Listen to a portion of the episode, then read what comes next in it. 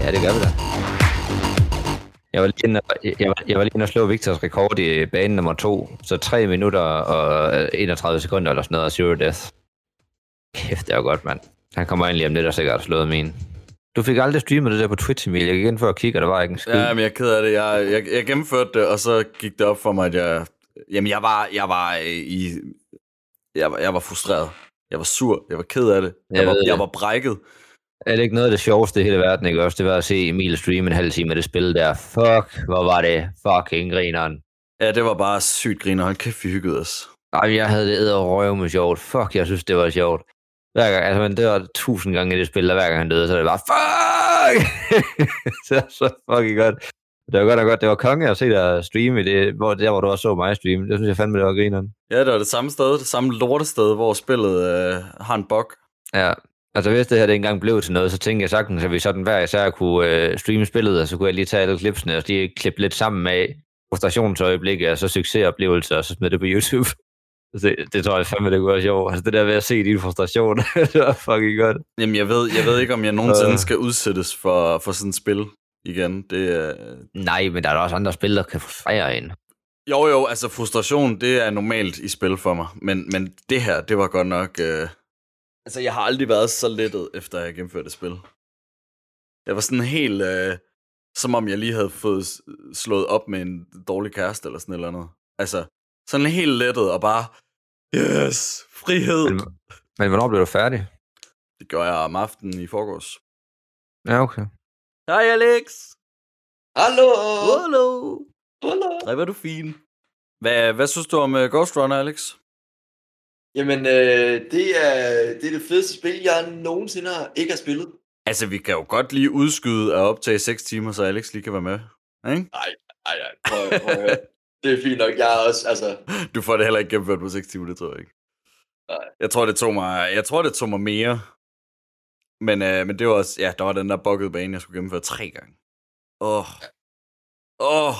Jeg tror, jeg udviklede en tumor. Åh.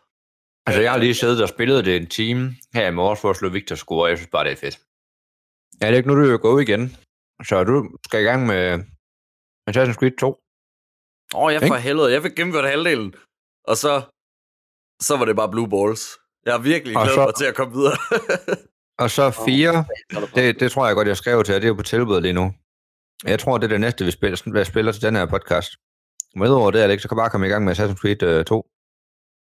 Altså, men jeg, jeg, jeg vil så også lige melde, øh, melde, at jeg er klar på Uncharted, fordi øh, jeg har fået gennemført etteren, og det, jeg synes, det var lidt hårdt at komme igennem etteren, og nu er jeg gået i gang med toeren, og sådan lidt gået, eller stoppet med det igen, fordi jeg vil egentlig gerne spille det, hvis vi skal snakke om det, så jeg har det frist, og jeg, jeg har ikke lyst til at gennemføre det to gange så tæt på hinanden. Er du ikke glad for, at jeg sagde, at du skulle gennemføre etteren, før du spillede toeren? Øh, Sådan synes du ikke lige, man skal igennem det. Sådan, så, så kender du lige karaktererne, har lidt relationer til dem. Og så når du ser introen, så er det bare... Øh, jo, altså jeg synes, det er fint at spille etteren. Jeg ved ikke, om, om jeg synes, at gennemførselen af det, er det der sådan... Øh, ja, ja, Jamen, så får man bare så meget mere den der succes med, wow, grafikken, den er lige pludselig, wow, og det hele det er bare, wow, og sådan styresystemet, det er fuldt du, altså det, jeg synes, det giver så meget ekstra, fordi det giver så meget mere en positiv oplevelse, når du har haft alt det negative i etteren, fordi det er altså ikke særlig perfekt. Så du skal smage på en lort, før du spiser risotto, så er det bare... Ja, det synes, det synes jeg sagt med. Så er det ikke bare risotto, så er det ikke bare guld, så er det bare fucking himlen. Plus, at, at der er få ting, som man så lige kan tage med videre fra etteren. Jeg synes det er, det er godt. Halløj. Hej. Emil han har fået gennemført uh, Uncharted 1. Han er klar på toeren. Uh, Hej Victor. hej så. Fik, Jeg du lige, se øh, øh... fik du lige slået min rekord? Nej, ja, det har jeg ikke været inde at gøre. Jeg har heller ikke prøvet. Det er derfor, det skulle være klokken 10, fordi du lige skulle ind og slå alle uh, rekorder. Ja. Nej, han har slået, han har slået rekorden. Du, du slår ikke mine i hvert fald, det er helt sikkert. I deaths. Det, er- jeg har rekorden der, det er jeg ret sikker på. Det er ligesom, det er ligesom golf, ikke? Det handler om at få flest point. Der, der var et level, når vi nok skal snakke om, hvor der var en bug, hvor Emil han lige ringede til mig, fordi han, ville, han så mig streame noget af spillet. Og så, øh, så ville han lige have, at jeg skulle hjælpe ham. Så jeg så øh, ham streame det samme stykke, som han så mig streame. Ja. Fuck, hvor var det sjovt at se Emil stream. Jeg prøvede virkelig på, jeg så det på telefonen, jeg prøvede på så mange måder at optage det på. Hold kæft, hvor flamede han bare. Jamen, jeg var i, jeg var i opløsning. det var det var så fucking meget. Hold kæft, det var så sjovt. Han han var så frustreret, og det var så dejligt at se Jeg på. har brugt 40 minutter på at gennemføre den der map. 40 minutter eller sådan noget. Og så, og så gik det op for mig, at jeg ikke kunne komme videre, fordi det var den samme bug, du havde haft, så jeg var sådan, fint, så gennemførte den igen. Så tog det jo så halvdelen af tiden, ikke? Så tog det måske 20 minutter. Og så var der kraftet med den samme bug, og jeg kunne ikke komme videre, og så var det bare at ringe til Johannes, bare, hjælp! Så og der er ikke noget at gøre. Du må komme igennem, og så skal du øh, hoppe over i første forsøg. Du må ikke dø, fordi så skal du gennemføre det igen på grund af den der lortebug. Får vi æren af Alexander i dag også. Ja, jeg er her bare lige for, for lige at sige hej. Hej, Alexander. Hej Alex! Og så, øh, jeg tror, når, når, I, når I gerne vil i gang en gang, så, øh, så, så efterlader jeg jer til det. Du Alex, du skal være så velkommen til at blive. Ej, jeg skal også ud og have noget at spise, og skal skide og alt muligt. Jamen, øh, jeg tænker, det starter hele afsnittet, at du lige fortæller, at du skal skide, Alex. Så er vi ligesom i gang. Jamen, øh, det må så være min billet ud. Good to get done. All right. This is Spartan 117. Can anyone hear me? Over. If you win power, remember why you won. 50,000 people used to live here. Now it's a ghost town. They say once you taste blood, it changes you forever. I wouldn't know, because it's been a part of my diet since day one. Nothing is true. Everything is permitted. Trust me. Let's do this. Ja, men jeg vil næsten lægge ud med at sige, som jeg gør i hvert afsnit, at øh, jeg har sovet på den lille side af 6 timer. Kom Ja. seng klokken 1 op kvart i 6.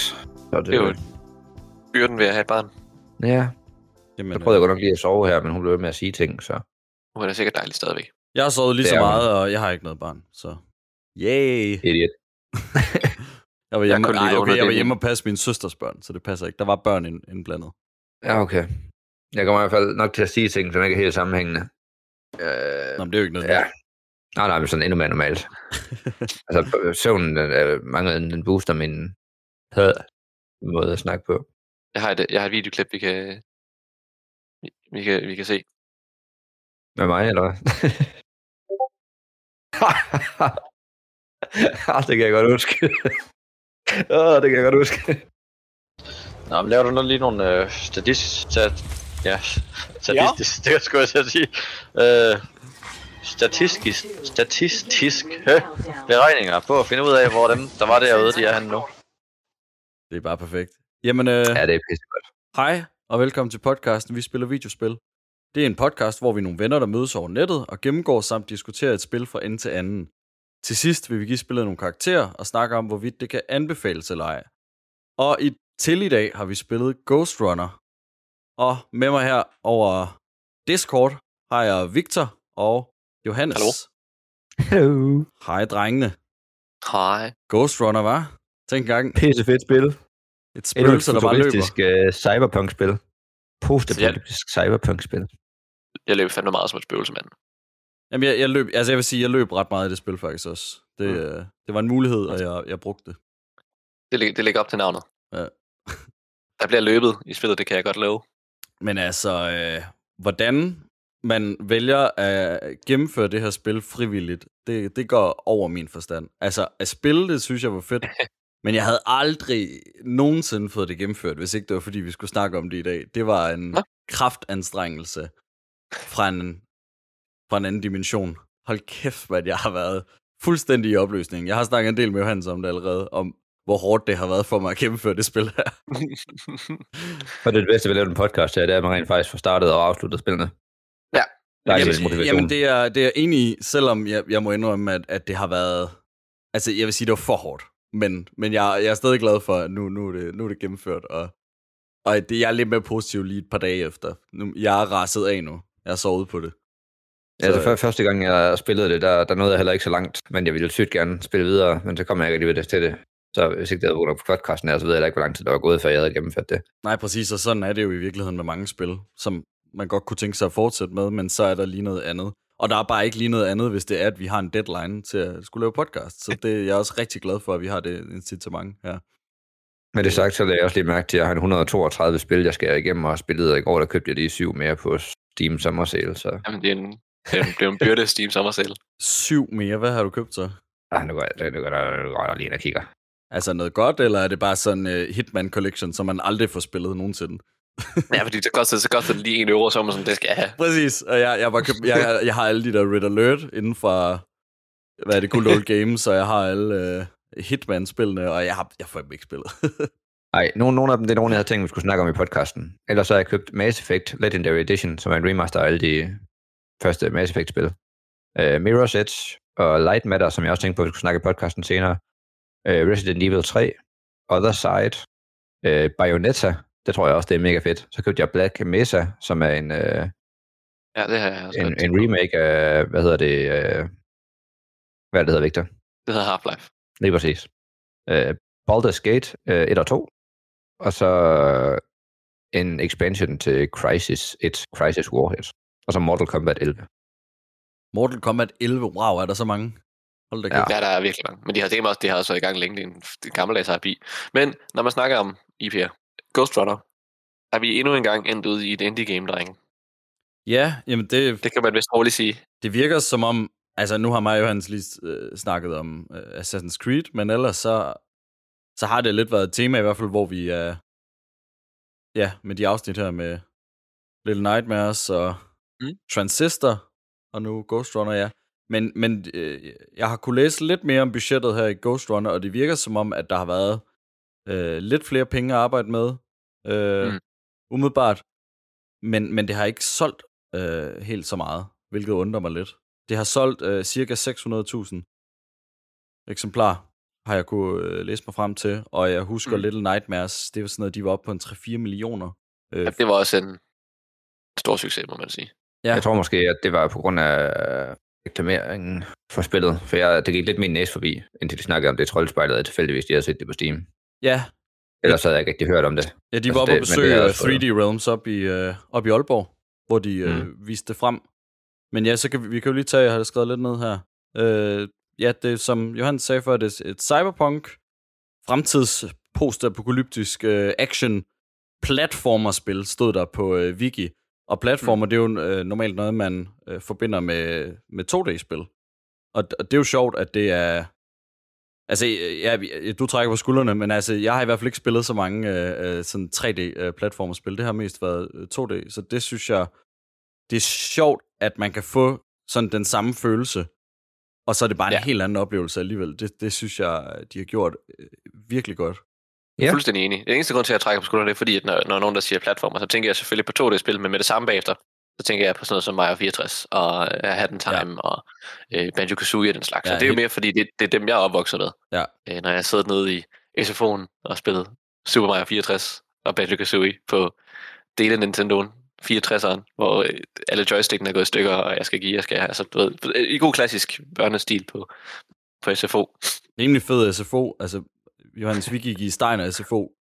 Kan du huske, at vi havde, vi, vi havde sådan nogle stykker træ, som vi kunne, øh, vi, vi, vi øh, lød som om, at det var biler, og så racede vi mod hinanden. Ja, ja, der var sådan et øh, sådan bræt med nogle firkanter på, hvor du havde sådan nogle figurer, du kunne stille på, de kaldte det skak. Det var, sådan, det var noget af det, man også kunne bruge tiden. Ja. og der var vist også en flad basketball. Det var, øh, det var cirka det, vi havde. Jamen det udvikler jeres fantasi. Ja, og vi er... Sikkert nogle redskaber, det har givet jer i dag. Ja, vi burde, det var også der burde, vi burde, det var også der burde sidde og lave sådan nogle spil her, men det gør vi så ikke. Spillet det er, udviklet af One More Level, som er et polsk øh, selskab. Det er produceret af det nu danske 3D Realms, som vi lige har snakket om. Det blev købt af, eller det blev solgt, købt og solgt, øh, og så fik det nyt, øh, hvad hedder det, hovedsted i Aalborg, og de har været med til at ud, eller hvad, været med til at producere det. Og det er udgivet af All In Games og 505 Games, som, øh, som har udgivet øh, blandt andet Sniper Elite 3, Assetto Corsa, Terraria, Control og PC-udgivelsen mm. af Death Stranding. Så de har... De er nogle store, nogle store nogen. Det er Vi må bare ikke haft glemme, gode vi, vi må ikke glemme at nævne Slipgate Ironworks, de har også været med ind i spiludviklingen. Ja, ja som før nævnt, så er det solgt øh, 600.000 kopier. Jeg kunne læse mig frem til, at produktionsomkostningerne har været på 2,5 millioner euro cirka, og IP'en er så købt af øh, 505 Games for 5 millioner, og så er det jo så solgt de der 600.000. Og de er så i gang med at lave en, øh, en tor til spillet også, så, øh, så de får brugt det. Det er, det er fedt. Det, jeg, Ja. jeg er glad for, at der, der kommer en tor. Jeg ved ikke, om jeg skal spille det. Det kommer an på, om vi skal snakke om det, men øh, det må vi tage til den tid. Altså, jeg er allerede klar. Jeg har en idé om, at det er en prequel, og jeg vil gerne spille det. Ja, ja det vil være oplagt med en prequel. Men der er Jeg vist kan slet ikke også... forestille mig, hvad det ellers ville være. Men øh, hvad, hvad er det, man ser i slutningen? Er det, at, at han rent faktisk lever? Det er jo op til Ja, ja, ja. ja. fortolkning. Det synes jeg, det ligner. Det er lidt slutningen af God of War, og der kom jo en 4. God of War 3, skulle jeg til at sige. Hovedkarakteren er spillet Jack, eller Ghost Runner, er spillet af Carl Ja, ja, det- G. Brooks. Jeg, jeg kendte ikke noget af det, han ellers har lavet, så, Mhm. så det vil jeg ikke gå ned i. Så er der Whisperen, eller The Architect, den som Ghost Runneren hører ind i hovedet, som er stemmelagt af Mark Dodson. Og det er ham, der har lagt stemme til Salarius Crumb, som er den der i uh, Jedi-riden vender tilbage. Den der lille en, der sidder i Jabba the Hutt og griner. kan I huske den? Wow, sikke en, Det er ham, sikke der laver rolle. den stemme. Sikke et rolle-repertoire, mand. Og han laver, han laver stemmerne til Gremlins. På Gremlins-filmene. Og han la- lægger stemme til Slasher-zombien i Killing Floor 2. Hey, ham der, kom igen dig. Er det ikke sjovt? Ja, er det ikke sjovt? Jeg, jeg, jeg var helt, helt begyndt over det. Jeg synes, det er så griner. Uh, ja, det er godt nok også grineren. Han har ikke lavet en skid, mand. Ligesom reference, der er Killing Floor 2 et spil, som vi alle sammen har spillet rigtig meget og er rigtig glade for. Så. Nej, med varierende intentioner. Ja, Det er også Ghost. Runner, han hedder i virkeligheden, hvis man kender Overwatch og Hero of the Storm, han hedder Genji, og det er egentlig hans origin story, før han kommer ind i Hero of the Storm-universet. Det tror jeg godt, vi kan blive enige om. En futuristisk øh, ninja, som er en Uh, uh, cyborg. i Heroes of the Storm-universet. Fuldstændig. Jamen, det kan det- han, ikke? Men, øh, det, er, det er fuldstændig sådan der. Altså, det, han har taget det ud fra med hans uh, shurikens og samurai svær og dash og alt, alt det, han kan. Ja, det er rigtigt. Jeg havde faktisk ikke lavet den. Jeg havde ikke lavet den kobling, men det er faktisk, han er faktisk Genji. Sådan Ja, fuldstændig. Jeg ved Gen- ikke, hvad Genji, ult, Genji, når han ultimativ, bruger ultimativ egenskab. Ja, og jeg tænker, hvis ikke man har hørt om det spil her, så har man nok hørt om Overwatch og eventuelt kender karaktererne. Øh, ja, men det, der egentlig mest er, vigtigt, det er, jeg synes, en ting ved det her spil, som, man, man, man, det har også en indflydelse, det er, at jeg synes, at ligegyldigt hvor meget, ligegyldigt hvor meget det prøvede, så de her hovedpersoner og deres stemme lagt, jeg synes, ikke, det, jeg synes egentlig ikke, det er særlig godt stemmelagt. Jo, man kan sige, de gør, hvad de skal. Det skal lyde som robotter. Det skal lyde som en, en kunstig egenskab, en artificial intelligence. Altså, og det gør de. Det bliver bare også utrolig kedeligt. Og jeg havde svært ved at give en fuck for vores karakter. Det, der drev mig frem af, det var, hvordan spillet egentlig virkede. Hvad, hvad det går ud på. Eller ikke så meget, hvad det går ud på, men hvordan man skal udføre de forskellige opgaver. Og i og med, at det er en platformer, så er opgaverne intet simplere, end at komme fra punkt A til punkt B i hver eneste rum, man ligesom går ind i. Og selve den udførelse at gå til punkt A til punkt B, var jeg helt vild med. Det var utrolig morsomt at flyve som en ninja. Hver gang jeg nærmest var færdig med et rum, så havde jeg lyst til at gå tilbage og gøre det igen, for at se, om jeg kunne gøre det bedre, end det jeg lige havde gjort. Ja, det kan man se på din konstant. score. ja, du, har du det på Steam? Jeg lånte Johannes Steam og gennemførte det det, men, men jeg kunne se begge jeres, øh, øh, Mm. Hvad hedder det, øh, jeres seneste gennemførsel, så de så jo rigtig pæne ud. Men, øh, men jeg matchede en del af Johannes, vil jeg så sige. Øh, ikke, ikke nogen af dine overhovedet. Igen, jeg, jeg tror måske sammenlagt, så har jeg nok spillet det igennem sådan... Det ved jeg ikke, det kan jeg ikke sige. Jeg har spillet igennem spillet fra start til slut tre gange. En gang for længe siden, da det udkom. En gang til op, altså op til det, at vi skulle lave den her episode, og så en gang igen, efter at Johannes begyndte at sende billeder af, at han har slået med rekorder, fordi så er det sådan, det, kan du, det, det går ikke det der. Og så har jeg jo så gået tilbage. Ja, det er selvfølgelig fordi, hver gang man gennemfører et level, så alle dem, du kender, som har spillet, der kommer en score op på, hvordan de klarede tiden, og hvor mange deaths de havde. Og deaths, dem kan du nå rigtig mange gange op på, Ja. fordi at øh, du er one-shot, ligesom alle fjender på nær bosser, de også er one-shot. Ja, man, Så- kan godt kalde det en, man kan godt kalde det en, en sådan hardcore, et hardcore-spil. Ja, Øh, ja. Og, og, der er og ikke det er noget- det ironiske, ikke? Fik I også... Øh, altså, da jeg gennemførte, så det første, der poppede op, da jeg kom ud i hovedmenuen, det var, You have now unlocked hardcore mode. og jeg var bare sådan, no fucking way. har I prøvet nogle af de der, har I prøvet nogle af de der kill runs, som er hardcore-moden? Overhovedet ikke. Jeg, jeg, jeg kom til at, jeg, jeg fattede ikke åbenbart, at jeg kunne tilbage og genspille min øh, levels, så jeg tænkte, nu bliver jeg nødt til at starte fra starten af for at slå alle dine rekorder. Det var mega dumt, så nu skal jeg unlock dem alle sammen igen. Ja, og det, var, og det var det, jeg gjorde også. Fordi jeg trykkede new game, da vi skulle spille det, og så har jeg ligesom, så har jeg bare, så har jeg bare fjernet alt. Og det var jeg lidt træt af, fordi så var jeg nødt til at prøve igen jo. Og det, har jeg jo så også gjort to gange, fordi du skal ikke slå min fucking rekorder, mand. Nej, men det, det er jeg så begyndt at gå tilbage og gøre, for jeg har ikke noget mod at sidde og spille de her levels igennem igen og igen og igen, bare for at slå øh, rekorden. Nej, jeg ved det er at det. Victor han er så godt nok den bedre spiller. Så når han har spillet en bane tre gange og lavet en god rekord, så skal jeg lige spille den 30 gange, før jeg slår den, og så kan du spille to gange med for at slå den. Så, det, Øh, ja, så jeg, jeg føler, at jeg sidder med det hårde arbejde. Jeg synes, det er skønt at høre, at I har haft sådan en fight, og har haft sådan en god oplevelse med, med spillet på den måde også. Ja, der går meget banter i det, fordi at, at spillet er ligesom designet på en måde, og det synes jeg faktisk næsten er genistregen i det. Det er designet på en måde med, at i og med, at man kan se, hvordan man har klaret sig med det samme, det er kraftigt, det er ligesom at spille Super Meat Boy, øh, hvor man kan se, hvordan man har klaret det. Så har man bare man har lyst til at gå tilbage og gøre det bedre igen og igen og igen og igen. Der, det bliver, og så når man har en kammerat, og man kan blive competitive med. Hold kæft, altså, på et eller andet tidspunkt, så bliver det, så kan Johan og jeg blive speedrunners til det her spil, fordi vi bare sidder og bliver ved med at prøve at se, kan vi optimere, kan vi optimere, kan vi optimere. Og det er det, jeg har gjort. virker også bare som om, at, at det synes jeg bare er en genistreg fra et design side, at det er lavet på en måde, der gør, at man har lyst til det. Både på grund af, at man kan se, hvordan man har klaret sig, men også fordi, at det egentlig, jeg synes, at det styrer utroligt. Det var kun lige en gang imellem, hvor jeg følte, jeg havde den der, jeg plejer at kalde det Assassin's Creed-syndromet, hvor jeg prøver at gøre noget, og så gør han noget andet. Så nok fordi, jeg har kommet til at lave en eller anden minimal ting forkert, men så er jeg hoppet væk og død på det i stedet for. Så er jeg nødt til at starte forfra, og så har jeg slået i bordet og været træt af det. Men for det meste, så synes jeg, det virker sådan rent, øhm, jamen, nu mangler jeg et ord, mekanisk. Teknisk. Ja. Ja, teknisk. Alting virker. Når du gør noget, så virker det. Når du gør noget andet, så virker det. Mm. Så simpelt at hoppe på en mur, synes, det er totalt intuitivt.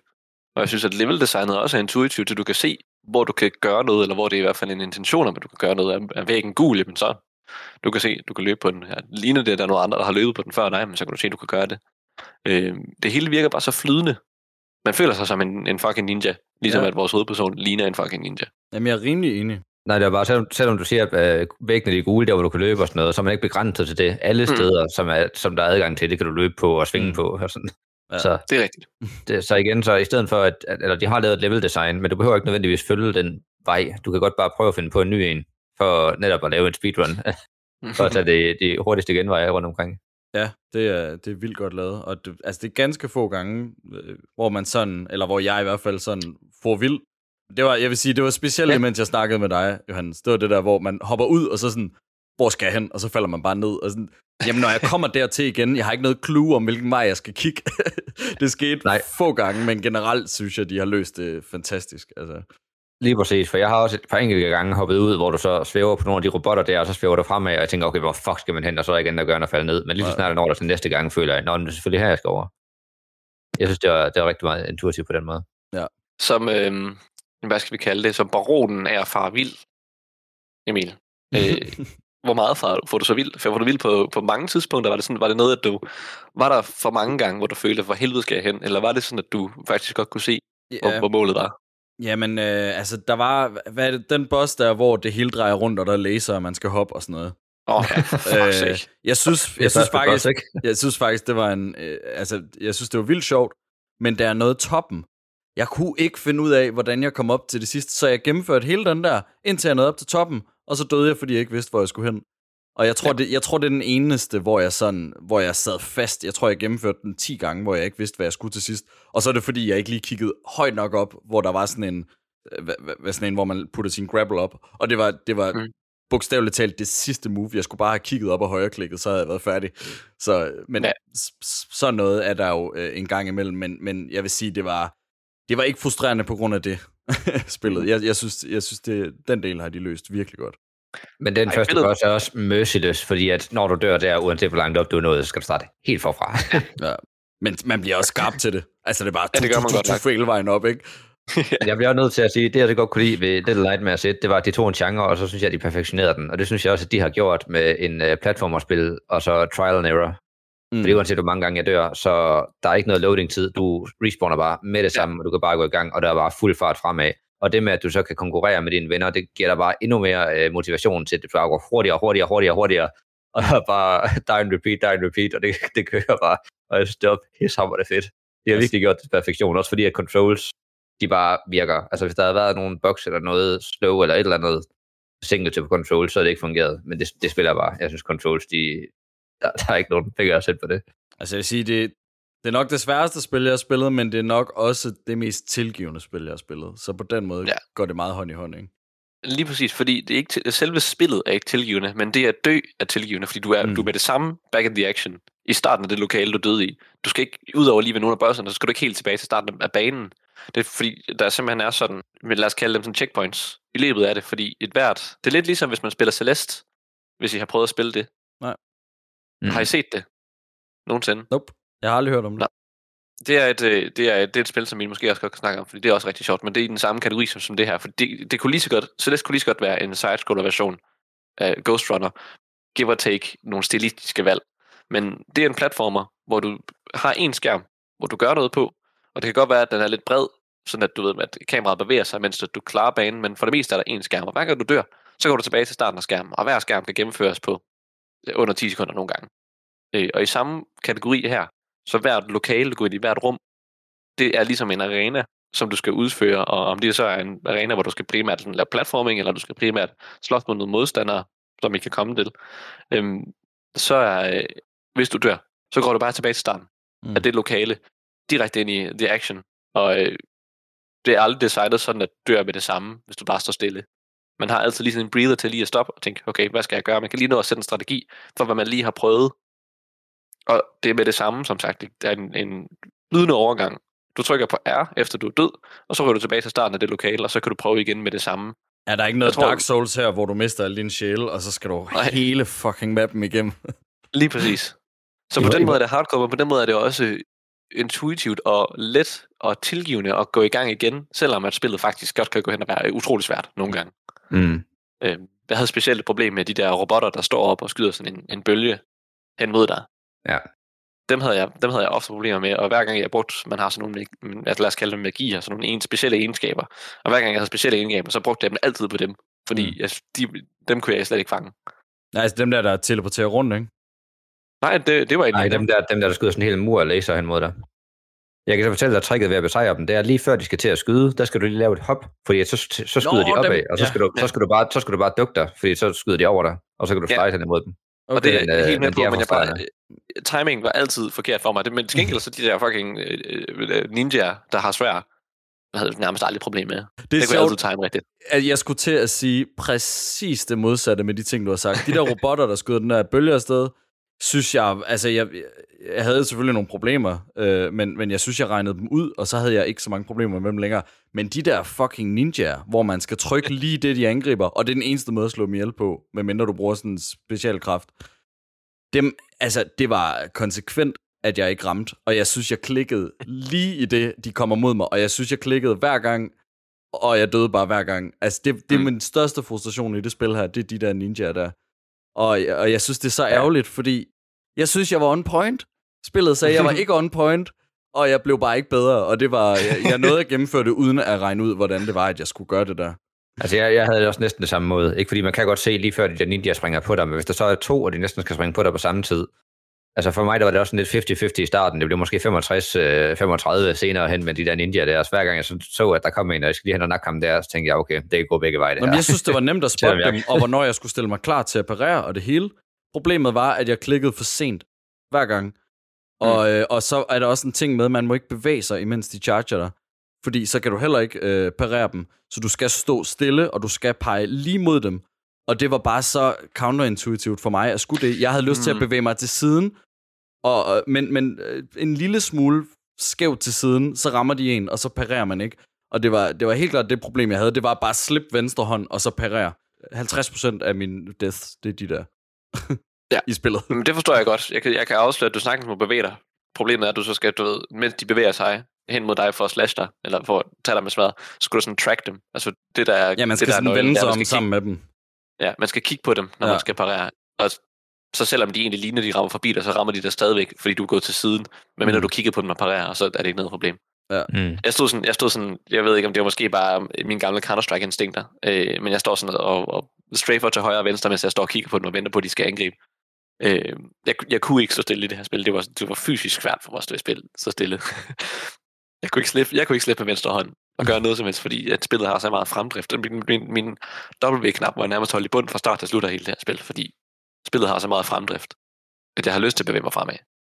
Ja, jeg, jeg, kunne godt, jeg, jeg kunne godt tage over der, fordi det er både noget, spillet gør godt, og det er også noget af det, der, der er lidt trælst, fordi at man vil gerne igennem et level så hurtigt som muligt. Mm. Og er så meget, at man sætter sig selv lidt i fare, fordi at bare du dør en gang, så skal du starte det der forfra. Så man tænker, jeg går så, så hurtigt igennem, som jeg overhovedet kan, jeg bare sprinter fremad. Men det er ofte det, der gør, at levelet faktisk tager længere tid at gennemføre, fordi at det er det, der gør, at du laver fejl. I stedet for lige at sætte der ekstra sekund til lige at holde shift inden, når du er i luften, til lige at dodge et skud, så vil man hellere bare tænke, ej fuck det, jeg, jeg dasher bare frem i ham, og håber på, at jeg når det, før han skyder mig.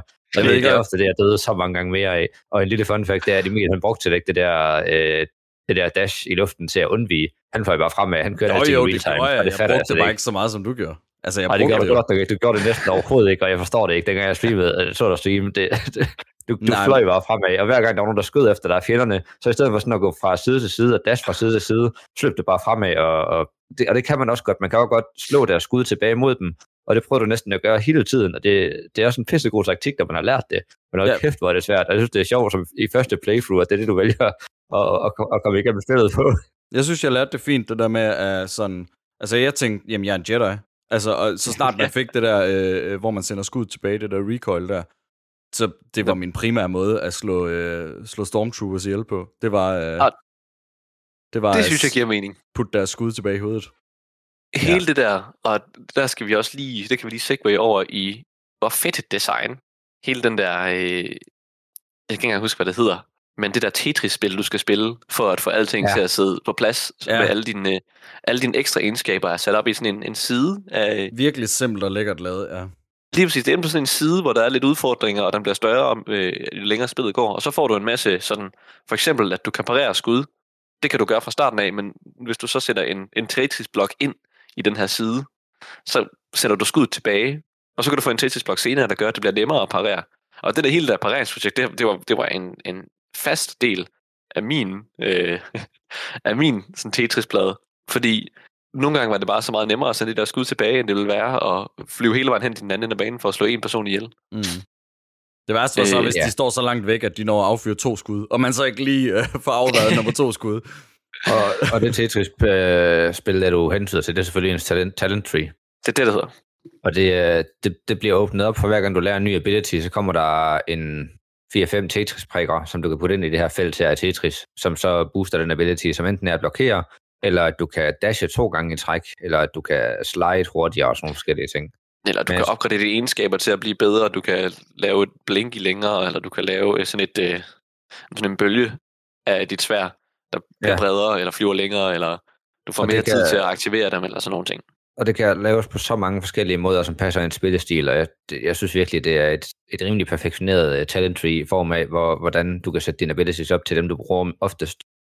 Lige præcis. Men jeg synes, det er lidt, vi skal snakke om det, og så abilities. Du har en helvedes masse af dem. I starten, du kan wall run, du kan dash, du kan, dit dash, det kan blive brugt, når du er oppe i luften og holder shift nede, så kan du få tiden til at gå i slow motion, som du kan bruge til at dodge øh, fjenders skud, som er meget effektivt, så man dør et skud. Du kan slide, du kan lave boost i din fart ved at, hvad kalder man det for, hop and slide, eller dash, slide og hop. Men de nok, jeg tror ikke, det, jeg tror ikke, det er en sådan... Nej, det er ikke en ability selvfølgelig. Du har, Har, altså, øh, jeg tror ikke, et, det er noget, som de havde tænkt over, da de lavede designet spillet. De sad og tænkte, nu skal vi gøre sådan, at man kan gøre sådan her. Jeg tror Det bare, noget, virker- ud af. det virker det bare lidt tomt det her. Men det, Er det sådan en hack, I har fundet, eller hvad, Det- hvor man får fart på? Ja, nej, Jamen, det hvis, du sådan noget- slider, hvis du slider, og så hopper med det samme bagefter, så har du momentum fra slidet i hoppet, og så bevæger dig hurtigere ind, både hvis du slider, og hvis du hopper, og hvis du løber. det jeg har set, jeg har set nogle videoer af folk, der bare flyver afsted, og det ligner ja. Sådan, øh, hvad hedder det, øh, det hedder ikke bunny jump, nej, hvad det hedder i, øh, i Counter-Strike? Jo, det hedder body jump. Det Eller hedder bunny jump. Ja, surf, ja. Hvor man, eller, ja, det hedder jo bunny jump, der hvor man bare flyver afsted. Det har jeg heller aldrig regnet ud, hvordan man gør. Men, Jamen, øh, det, det var det, jeg lige taget forklaret Victor, før vi gik i gang. Fordi det, jeg fandt, fandt godt ud af, hvordan man gjorde, men det er helvede svært, og hvis du fucker op, så falder du bare ned, fordi man så gør det lige det, man kommer ud over kanten. Ja, Ja, det er uh, Century sådan Boost, men det, det, det er- det det hedder, er når man går i slow motion. Det er en bestemt exploit, som man kan udnytte til at gennemføre spillet hurtigere. Jeg tror ikke, at da de har siddet og designet spillet, at de har tænkt, nu skal vi gøre sådan, at man kan gøre sådan her. Jeg tror mere, det er sådan en, et, et, en, en heldig overseelse, kan man sige. Ja, det er Øh, rigtig fedt, fordi det, det, det er nogle elsker at sindssygt finde fede ud af, ikke? speedrun-videoer. ja. Lige præcis. Uh, men ja, så har man selvfølgelig sin grapple, som man også uh, kommer til at bruge senere hen. Og så har man Øh, fire egenskaber. Lige præcis. Fire special abilities. Du har Blink, du har Tempest, Search og så Overload. Din Blink, det er, at man kan markere et ekstra antal fjender, hvis de står i nærheden af hinanden, og så kan du klikke slå, og så nakker du dem alle sammen i et slag. Tempest, det er sådan en, øh, ja, ligesom at bruge The Force, når Emil siger Star Wars, du skubber luft fremad, som du kan, ja lige præcis, du kan enten skubbe deres projektiler tilbage, eller skubbe en helvedes masse finder ud over en kant. Eller bare Øh, straight up search. slå dem ihjel. Ja, search state range attack, som man får efter første boss, hvor det er, at du slår sværet, og i den rækkevidde, du slår sværet, der sender du sådan en lysstråle i sværets længde øh, fremad mod fjender, som du også kan dræbe en helvedes masse med. Overload, det er en af, Overload, det er en af de sidste abilities, man unlocker, og det er mind control. Du kan overtage en fjende, så han kommer over på din side og begynder at dræbe de andre fjender. Og det er Mega fed. ja. Jeg synes klart, den sidste var fedest. Uh, det synes jeg overhovedet ikke. Jeg synes, at uh, Tempest Blast, det var den, jeg brugte mest. Og så, uh, så, Og så Search brugte jeg også en gang imellem. Ja, det er præcis, fordi at der er nogle gange, når der er de der fjender der, for eksempel de der samuraier der, som jeg havde et problem med, der er et sted, hvor du skal nakke seks af dem på et tidspunkt eller sådan noget. Og så brugte jeg det der boost for at komme fremad, sådan at de alle sammen er lined op, og så, så brugte jeg det der search attack, og så snakker du dem alle sammen med et slag, og så kan du videre. Mm. Og sådan en rigtig Det er god. sjovt, der stod jeg, der stod jeg dem alle sammen en for en. Ja, Ja, det der, tror jeg der, også, der, jeg der tænkte jeg bare, det skulle bare gå hurtigt. Øh, Jeg tænkte, du kan lige, du kan lige sådan flyve fremad, bruge det der slide hop der, så du kommer hen, så de alle sammen står på en lang linje, så bruger det search der, og snakker du dem alle sammen på nær en eller to, og så er, det ikke, så er du hurtigt igennem det. Ja, det skal man da lige love for. Jamen, Yes. yes. jeg, jeg synes, det der mind control var fedt, fordi der er de der, øh, jamen, nu ved jeg ikke lige, hvad det er, de hedder, men dem, dem jeg snakkede om før, som jeg troede, du nævnte øh, før, Victor, dem der te, øh, teleporterer rundt. Nå ja. Øhm, som bare skide Nå, irriterende ja. at fange, og der er sådan et rum, man kommer ind, hvor der er to af dem, og, og hvis man lige er hurtig, når man kommer ind, så kan man nakke dem som det første. Så hvis man sådan svinger sig ind over, og så mind controller er lige den ene, så den tager alle fjenderne ud i venstre side, og så flyver over i højre side og tager den anden ud. Det, øh, jeg synes, jeg, jeg elsker det der mind control. Det, det gav mig, øh, det, det gav mig mulighed for mindre arbejde. Det, det synes jeg var fedt. Ja, og det, og det synes jeg er en total ved grund. Jeg synes også, at mind control var godt. Det matchede bare ikke min spillestil af, at, Mm. at min W-knap skulle altså være i bunden hele tiden. Og hvis jeg skal stoppe og til at tænke og finde og ramme en, der skal blive mind controllet, så stopper jeg og tænker, og lige, lige meget hvor, hvor, hvor god en taktik det er, så er det bare ikke det, der faldt naturligt for mig. Øh, så vil jeg hellere flyve ind og så lave sådan et force push for at nakke ham i et slag, og så bevæge mig rundt for at nakke den anden, og bruge mere tid på det, fordi det, der egentlig var sjovt for mig, det var at være i konstant bevægelse og prøve at se, hvordan jeg kan smadre alle modstanderne med bare at flyve rundt. Ja, jeg synes også, det der mind control skal bruges taktisk, så du skal helst tænke over, hvad for en unit du tager, så den unit, den kan dræbe flest af de andre. Og det synes jeg også, det tager for lang tid. Der skal jeg heller bare ind i et rum, og så bare nak. Det er vel ikke, fordi det tager for lang tid, det er mere sådan, det faldt bare ikke naturligt for mig at gøre det. Nej, fordi Altså, det, det det. Lad, lad os sige, at du død 10 gange det samme sted.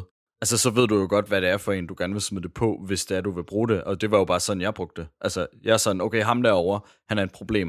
Øh, nu er jeg død 10 gange. Nu er han ikke et problem længere. Nu har jeg brugt det her mind control. Og så altså, på den måde arbejde sig fremad. Lige præcis. Det er jo bare forskellige spilstil. Nemlig, Ah, og, ja. og hvad der lige faldt naturligt. Men det kan være, at vi Ja, skal synes- snakke lidt om øh, historie. Altså, jeg har bare lige skrevet sådan... Øh, øh, bare lige sådan øh, om omridsningen. Øh, og så kan Altså, det være, ja, at I ja. kan supplere bagefter, hvis det er. Før du begynder på selve historien, så vil jeg gerne lige sige, at der er 17 levels. Og jeg synes, det gør det lige så godt som i, hvad er det, det første spil, som vi ikke fik optaget af. Det er Titanfall 2. Spillet, det giver dig en, en lille ny fjende og en ny ability for hver level næsten, og der er 17 levels. Der kommer nye units til i hver bane, som du så skal prøve at slås på, for alle de i starten, som er en udfordring nok, de skyder kun et skud af, og så kommer der nogen med en minigun, og der kommer robotter, og der kommer ninja og alt muligt andet. Det synes jeg, det, det var pissefedt, at de sådan introducerer en, øh, en ny fjende og en lille ny finte, du kan lave i hver level.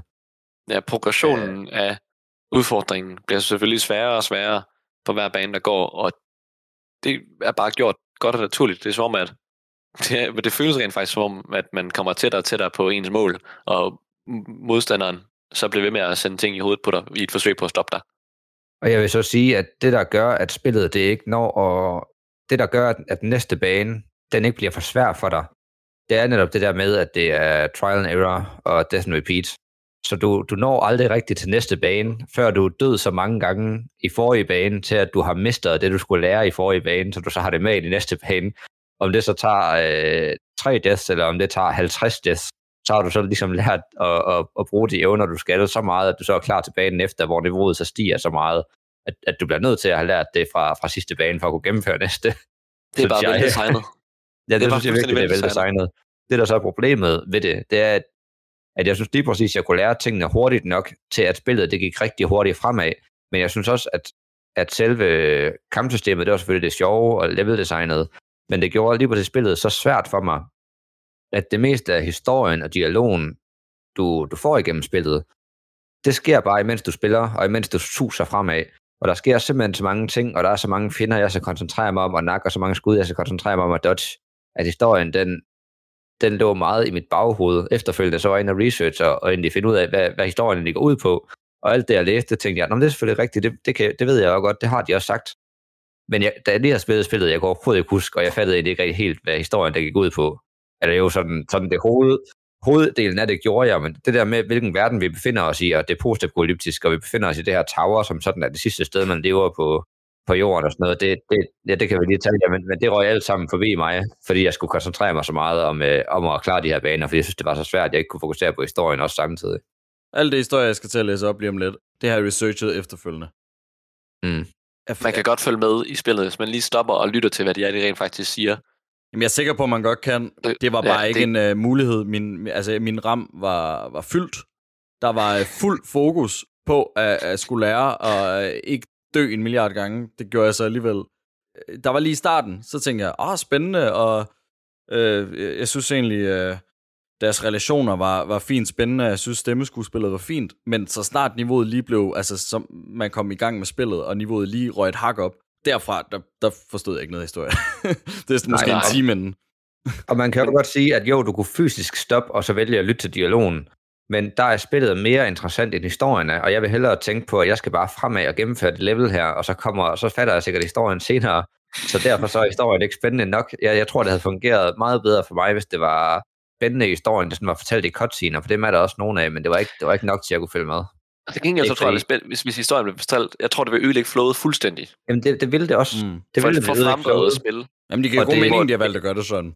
Det gør ja, det. Og, det synes jeg også. og jeg vil så også sige, at spillet det har jo så meget uh, genspilningsværdi, at det gør ikke noget, du ikke fanger historien første gang. Fordi der er det bare gameplayet, der, der, der spiller. Jeg synes bare, det, jeg ved ikke, om det gør gjort på en måde, sådan at du, du fik begge dele på samme tid. Ellers så skal man bare uh, have lidt mere hjernekapacitet end mig, som dig, Victor, hvor du du både kan fatte historien og spille spillet. Jeg synes simpelthen, det er for udfordrende for mig. Jeg ved ikke, om det er bare mig, der har en galaxie, kigge galaxiehjerne, men jeg forstod godt historien, og jeg forstod godt, hvad min motivation skulle være til at gennemføre spillet rent øh, historiemæssigt, for at genbruge det samme ord. Øh, jeg gav bare ingen fuck. Jeg synes, ikke, at det var, jeg synes ikke, det var spændende nok til, at jeg gad at investere mig i historien, sådan rent emotionelt. Hver gang, hver gang man hørte nogen tale, så siger jeg, men jeg ved godt, hvad der sker med den her person. Det hele det var så forudsigeligt og nemt. Jeg sad og ventede på, et twist, der kommer senere i spillet, fra det øjeblik, man mødte en bestemt karakter. Mm. Og jeg var sådan, ja, ja, jeg kan jo godt høre, hvad der skal til at ske. Jamen, jeg er helt enig, jeg har skrevet det samme. Øhm, det gjorde ikke, at jeg ikke gad at spille spillet. Jeg, jeg var bare slet ikke investeret i historien. Jeg var investeret i spillets udfordring og spillets egenskaber. Sådan rent visuelt og mekanisk. Mm. Narrativt, der var jeg sådan, der var, ja. jeg faktisk, der var jeg faktisk lidt ligeglad. Selvom jeg forstod, hvad det handlede om, så var jeg sådan, nå ja. Jeg synes, det, det er meget fedt historie, et fedt univers og sådan noget, men, men ja, sådan, øh, hvis vi siger narrativt, sådan øh, kronologisk igennem spillet, nej, så, altså, det... Øh... Overhovedet ikke spændende. Nej. Jeg tror ikke, at, at spillets historie, som vi nok måske burde til at lige at gå igennem, er, rent narrativt er, ikke, er, er heller ikke, jeg tror ikke, at det er noget, de har skrevet fordi det er det, man skal være opmærksom på. Jeg tror kun, de har skrevet det, fordi at der skal være en grund til, at man skal føle sig lidt investeret i spillets øh, udfoldelse.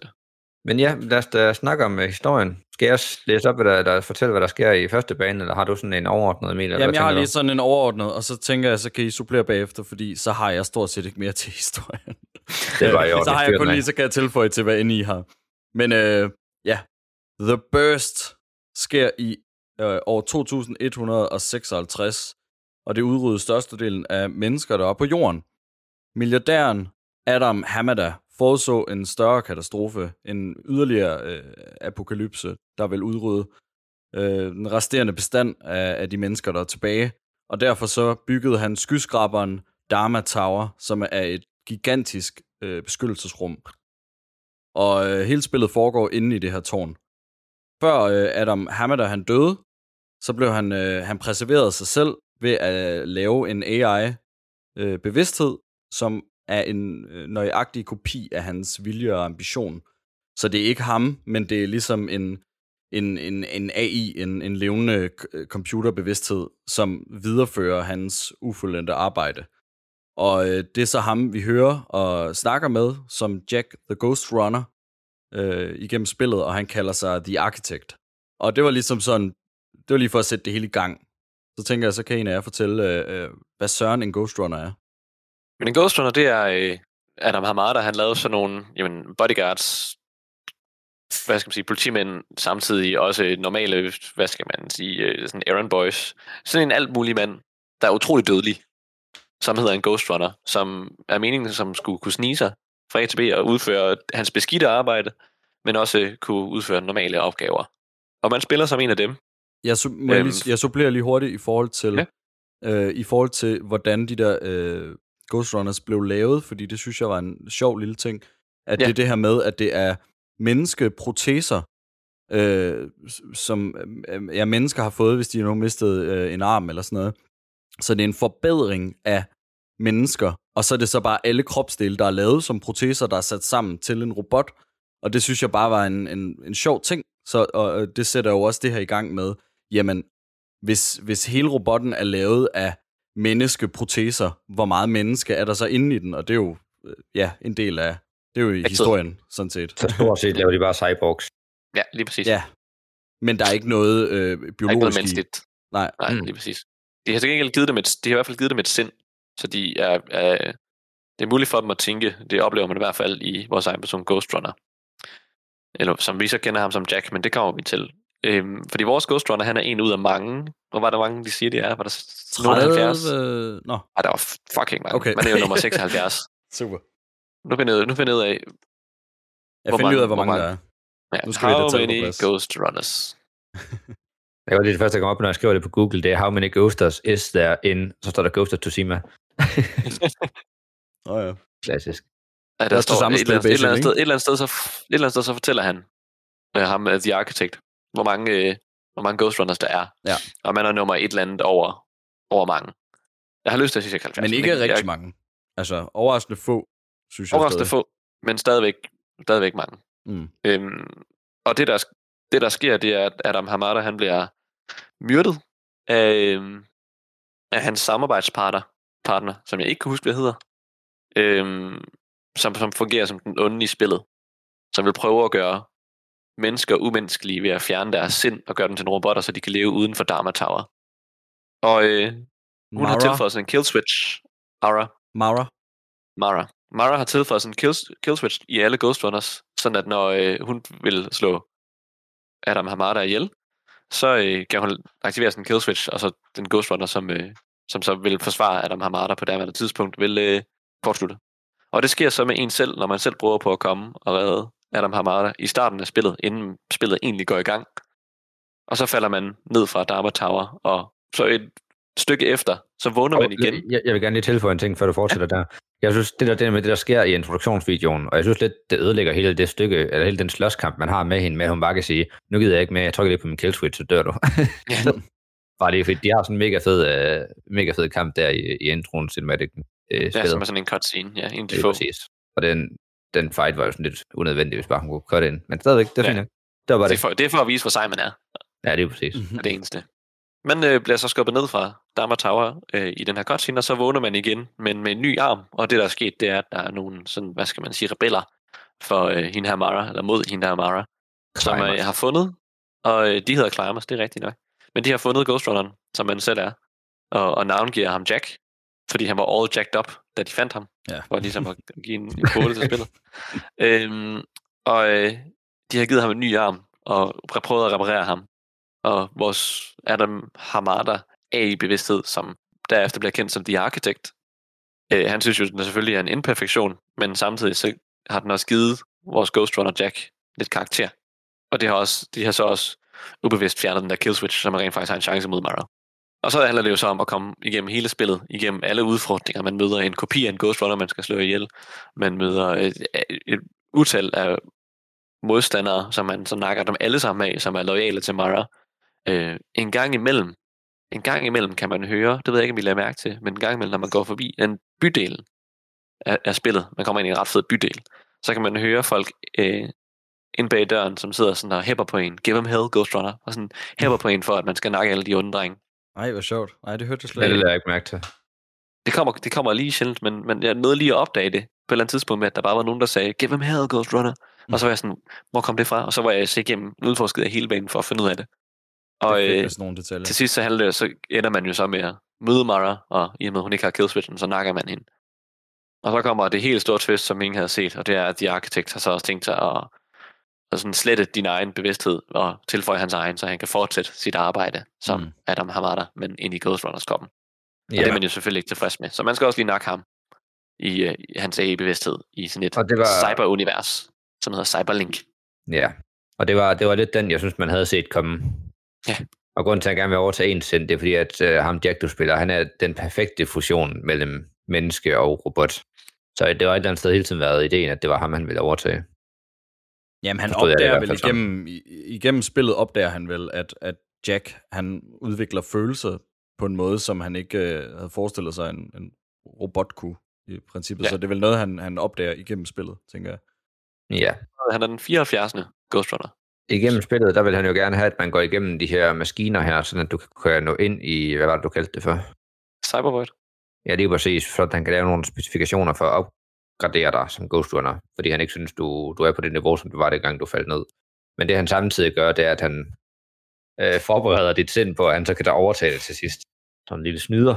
Jeg synes, at det var, og igen, jeg synes, at det var meget fint, men det var ikke, det var ikke sådan, at det bare var, wow, et, et twist. Det er ret åbenlyst fra, fra første øjeblik, at altså ikke præcis, hvad han ville gøre, men at, at han var råden. Altså, Ja. Ja, det, det var det sgu lidt. Når han snakker om sine idealer, og, og han Ja. snakker om, han lyder, han lyder også som en bad guy. Ja. Han er i gang med at lukke alle mennesker ind i det her tårn i stedet, og kontrollere dem hver især ved hjælp af, øh, jamen, ved hjælp af Ghost Runners og alle mulige andre caretakers. Han, det er som om, at han, prø- han er også en af de onde i... see what they have Ja. to do to mimic a fraction of our power. ja. Meget, meget præcist. Ja, Øhm. og, og, og, det kommer egentlig meget fint ind i historien med, at en af de sidste abilities, man, øh, man låser op, som vi læste lige før, det var den der mind control, og ud fra det kan Jack godt regne ud, at når han har den, så kan han jo Du kan styre alle. ja, styre alle, og det er, ikke, det er selvfølgelig ikke ligesom i spillet med, at der er en cooldown på, det kan man bare gøre konstant. når man, øh, ja. Og det, det, kan, det kan, hvad hedder han, i hvert fald, det kan øh, The Architect i hvert fald gøre. Og, ud, og der kan man jo ligesom sige, men hvis han har tænkt sig at styre alle individuelt, og sørge for, at de gør præcis, som han vil have, have sig, der, så, vil, så vil han på den måde lave det perfekte utopia. I hvert fald i hans øjne. Og øh, der kan man jo så argumentere for, er det så et utopia overhovedet? Eller er det bare øh, slaver? mm. Er det the lesser of two evils? Fordi at sådan som Mara, hun forpurer sindet, som hun har gjort med nogle mennesker, og så sendt dem uden for Dharma Tower. Så jeg ved ikke, om det er en stråling, der fuldstændig går ind og forvrænger deres kroppe, fordi at de kommer tilbage ind, og det er dem, som er sådan nogle zombie nogen, er det ikke det til sidst? Jamen er det ikke hende, der gør det? Altså hun, hun Jo. øh, laver dem om, så de kan holde til at være udenfor. Ja, lige det er præcis, præcis. og det mener jeg, hun er det rigtige at gøre, men Ja. ja. dem, der kommer tilbage, det er jo heller ikke mennesker mere. Nej, det er jo det. Så, så det er sådan en måde at leve på, og den anden det er så at være et perfekt utopia og blive uh, kontrolleret af, af ham her. Ja. Det er liberalisme det- og kommunisme i sit Ja. ja. fineste, ikke? Og ikke nogen af dem Det- fungerer i en ekstrem form. Og det, og det, det er jo fint nok. Altså selve historien, er, og jeg tror heller ikke, at da de selv har designet spillet, så er historien ikke vigtig. De har gjort et, et fint udmærket arbejde på at lave en fed verden, og de har lavet et fint arbejde på at få en til at være emotionelt investeret. Personligt var jeg bare ikke særlig emotionelt investeret overhovedet. Nu her sidder jeg også lige og spiller Bioshock, og det er et spil, jeg bliver emotionelt investeret i, men det er også en helt anden, et helt andet narrativ, der er lagt i budgettet der. Jeg sidder også lige og ved at købe uh, remasteren, det fik jeg ikke lige gjort, for jeg købte syv andre spil i går. Nå, men, øh, men nej, jeg tror også, jeg brugte et par uger på det, øh, projektlederne, og så har de tænkt, jamen det her, det, øh, det kan godt bruges, og så, øh, så går vi ellers bare i gang med designet af spillet, det skal være perfekt. Det var det også. Jamen, designet af spillet, øh, designet af banerne, som vi har snakket om, øh, er jo fantastisk, og jeg synes, jeg synes virkelig, grafikken er pæn, uden at være sådan flashy. Jeg sidder ikke og tænker, wow, det er det flotteste spil, jeg har spillet, men, men det har virkelig en, en fed æstetik, og, og jeg, jeg nød det, det visuelle lige så meget, som jeg øh, nød musikken. Det her sådan... Øh, Mhm. Øh, altså, man har jo lyst til at kalde det 80'er, det er det bare overhovedet ikke, men det har sådan en... Øh, det er jo sådan Det er noget... synthwave. Ja, synthwave. Ja, lige præcis. Øh, mega fedt score. Altså, Ja. Hvis man har uh, Ghost Runner, så bare, eller hvad hedder det, hvis man har Spotify, så bare gå ind på Spotify og skrive Ghost Runner, og så er hele place derinde. jamen, jeg spiller Ja, lige et lille klip her af det, så man lige kan mærke det. Det er, det er fedt. Ja, og det skal, det skal enten være The Orb eller Vendetta.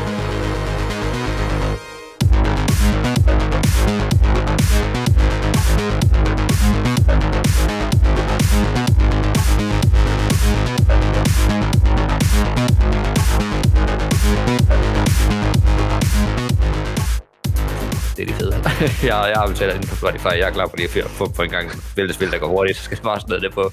Og det her er soundtrack ja. er lavet af ingen mindre end en gut, der kalder sig selv for Daniel Deluxe. Og man er sådan, ja, det er sindssygt efter det der. Det kan jeg jo, det kan jeg jo Ham se har vi jo næsten også i Danmark. Det er jo Johnny Deluxe. Er det hans bror måske? Kæft, men jeg synes nok, der var en eller anden dreng, der lukkede det, ikke? Jeg kan fortælle dig, at Daniel Deluxe, han er, han er en uh, russer, som bor i Danmark. Nå, okay. Grineren. Øh, Trivia. Daniel Ja. Alexandrovich. Men udover det, jeg husker kun lige tre bosser fra det spil her. Ikke? Vi har den her store maskine, som skyder laser rundt omkring, som man skal svinge sig op af. Så har vi mm. boss nummer to, som er Mara's Take på en Ghost Runner, som jeg synes er den fedeste boss. Og så har vi uh, Mara til sidst, som jeg synes var en utrolig kedelig boss. Nej, der er vel, Der er vel- Øh, den aller sidste, det er vel, når vi skal slås mod The Architect. Altså skal Ja. ja. igennem... Jamen, af en eller anden grund, så kan jeg ikke huske den boss fight. Det er jo sådan, Du det er, det er jo sådan en forhindringsbane. Meget lang forhindringsbane. svær. Ja, hold kæft, Ja. ja. det var svært. okay, men så er det bare derfor, jeg ikke kan huske den, fordi du ikke rigtig slås og sådan. Nej, overhovedet altså, ikke. Man det, løber det, på det, væg. Det er der er sådan bevægende væg, du skal wallrun. De bevæger sig imod dig, og så skal du wallrun fra væg til væg, mens de Nå, bevæger det kan jeg godt huske. Jamen, det synes jeg Der faktisk ikke var svært. frustrerende øjeblik, hvor du skal sådan nogle bolde, mens Du du, er synes- på sådan nogle... To sekunder, Victor. Klart. Johannes, du synes ikke, det var svært, eller hvad? Nej, jeg synes ikke, det var så mega svært. Jeg synes bare, det var, det var fedt. Det var fint. Jeg synes, at der var lige et enkelt punkt, som virkelig rev hårdt ud på mig. Det var, øh, det var, øh, der er sådan, det var som om at spille Frogger, men, øh, men øh, hvor du skal bevæge dig fremad på nogle platforme, der bevæger sig til siden, som du så går ovenpå, og så er der sådan nogle røde kugler, der bevæger sig imod dig. Og det var fuldstændig frustrerende at bevæge sig på, fordi platformen jo ligesom bevæger sig, bevæger sig ind mod de der kugler, øh, mens de bevæger sig imod dig, som du så skal undvige konstant. Det var, den var, det var irriterende. Jeg tror, noget jeg tror... af det, jeg sagde generelt igennem hele spillet, men specielt den sidste, hvis vi kalder den en boss fight her, jeg, jeg råbte det flere gange. Jeg sagde, det er jo ikke sjovt. Det er jo ikke sjovt. og jeg sagde det så mange gange igennem, og den, hele den sidste boss fight, jeg måtte tage to pauser, og jeg sad bare, det er jo ikke sjovt, det er jo ikke fucking sjovt det her. Hvad er det for et fucking spil, hvor man bare skal sidde og, og lide på den her måde? Det er jo ikke... Åh, oh, det, jeg havde det, det sidste. det Det, det var virkelig derfor, jeg ville ønske, at du havde streamet noget af det der, så vi kunne have smidt nogle af dine, dine lydklip ind, for kæft, hvor var det meget sjovt. Du flæbede så meget på det spil. det var fucking sjovt. Og hold kæft, mand. Hvis der er noget underholdende, så er det fandme at se dig spille det spil der. Hold kæft, hvor var det sjovt. Det kunne jeg godt bruge en hel aften på. Det er også Men et nej, lyd ved den her på boss fight, til- man så får alt det narrativ omkring, hvad det er, The Architect egentlig har planlagt fra starten af, som han ikke har fortalt en, som man slet ikke kunne regne ud. Øhm, Nej, det kunne man ikke. øhm, og det synes jeg faktisk bare var, jeg synes det, du ved, man har sådan en konversation med ham, og man kan sagtens forstå budskabet af det hele. Jeg var bare lidt, jeg var bare lidt ligeglad. så jeg var bare lidt. Jeg ville bare gerne slå ham ihjel, fordi at jeg kunne se fra starten af, at han var nar. Jeg havde bare lyst til at blive ved med. Jeg, et eller andet sted så havde jeg lyst til, at der kommer en tor, som er en forestillelse. Bare fordi så kan jeg spille mere Ghostplaner og rundt og nakke folk. Jamen, jeg glæder mig til vildt til fortællelsen. Struggle, TR-74. I need your body. I don't need the rest of you anymore. What? The rebels broke you, made you independent, and I was too weak to take back control.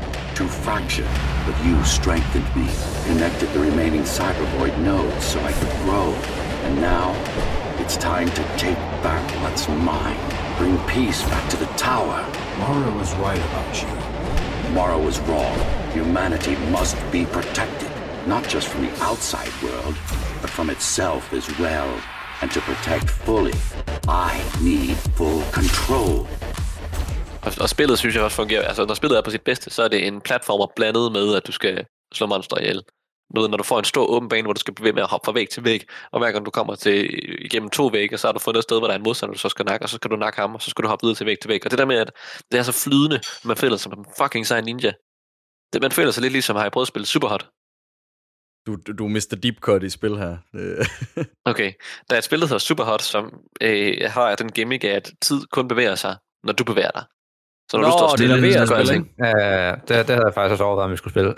Ja, men det der er med det her spil, det er, når du er så færdig med en bane, så ser du hele banen i real time, hvordan du bare fucking nakker alle de der modstandere. Jo, men jeg har prøvet det i VR. Og det Ja, ja, grund er at du kan nakke dem så effektivt, det er fordi, at, at du har spillet i slow motion, Mm. når du så Mm. rent faktisk spiller det. Og når jeg sidder og spiller Ghost Runner, så føler jeg mig, som om at jeg spiller den der sådan rigtige tid version af Superhot, man ser til sidst. Og det synes ja. Ja. jeg er fucking nice. Nærmest spolet frem. Og øh, det synes jeg bare var nice. Jeg, jeg, følte mig, jeg følte mig sej, jeg følte mig cool, og jeg følte, at jeg kunne blive ved med at gøre det. Så jeg, på nogle tidspunkter, så begyndte jeg bare at prøve at gøre tingene på en mindre effektiv, men en måde, hvor jeg følte mig sejere, bare for at udfordre mig selv, og få mig til at føle mig mere som en fucking ninja. Mm. Det synes jeg bare var godt, godt lavet, designet. Og bosserne, de gør, som om, at de gør alt, hvad de kan, for at jeg ikke skal føle mig som en fucking ninja. Fordi de er så stillestående og er så lige til. Udover selvfølgelig de bosser, hvor platforming, som for eksempel den første boss, som vi snakkede om, og der hvor Emil og jeg er enige om, at arkitekten til sidst er den sidste boss. Hvor mm. han Mhm. ligesom prøver at overtage ens sind. Øh, og så skal man bare hele vejen hen, og så øh, den måde, man sletter ham fra ens sind, stiller mm. den her AI, det er selvfølgelig, at man i Cyberport tager sit store fede ninja og stikker det igennem ham og slår ham ihjel på den måde. Øh, men ja, med hensyn til den fight, jo mere jeg snakker om den, mere kommer jeg til at huske den, og jeg synes egentlig ikke, jeg synes ikke, den var så svær, fordi det der med, at du hopper rundt hele tiden, jo, vægte det bevæger sig hen imod dig og sådan noget, men hver gang du er i luften, så kan du bare holde shift nede, og så kan du have et, ja. øh, selvfølgelig næsten som et halvt minut, ikke, men det er det selvfølgelig ikke. Du har fem sekunder, hvor du sådan kan vælge, skal jeg lige hoppe over på den væg her, eller skal jeg op tilbage fra den væg, jeg lige hoppet fra, fordi at selvom du løber ud fra en væg, så kan du bare dash tilbage på den, og så kan du bare ja. blive på den for evigt, altså løbe frem og tilbage, eller komme højere op, eller hvad du har lyst til. Jeg, jeg havde heller ikke, jeg, jeg havde heller ikke problem med de der bolde på den der ene, den der ene Nej. del af arenaen. Så jeg synes, at den sted, man havde simpelthen så meget tid, Mm. at, at, at det gjorde, at den ikke var så udfordrende. Men altså, det var, det var da spændende. Det var fedt med noget nyt, med at det, det var lidt sværere. Altså, jeg kunne kun forestille mig, at du kunne gøre endnu flere ting ved det spil her, med hensyn til kombinationer, at du kunne bruge din grapple på fjender og sådan nogle ting. Altså, det...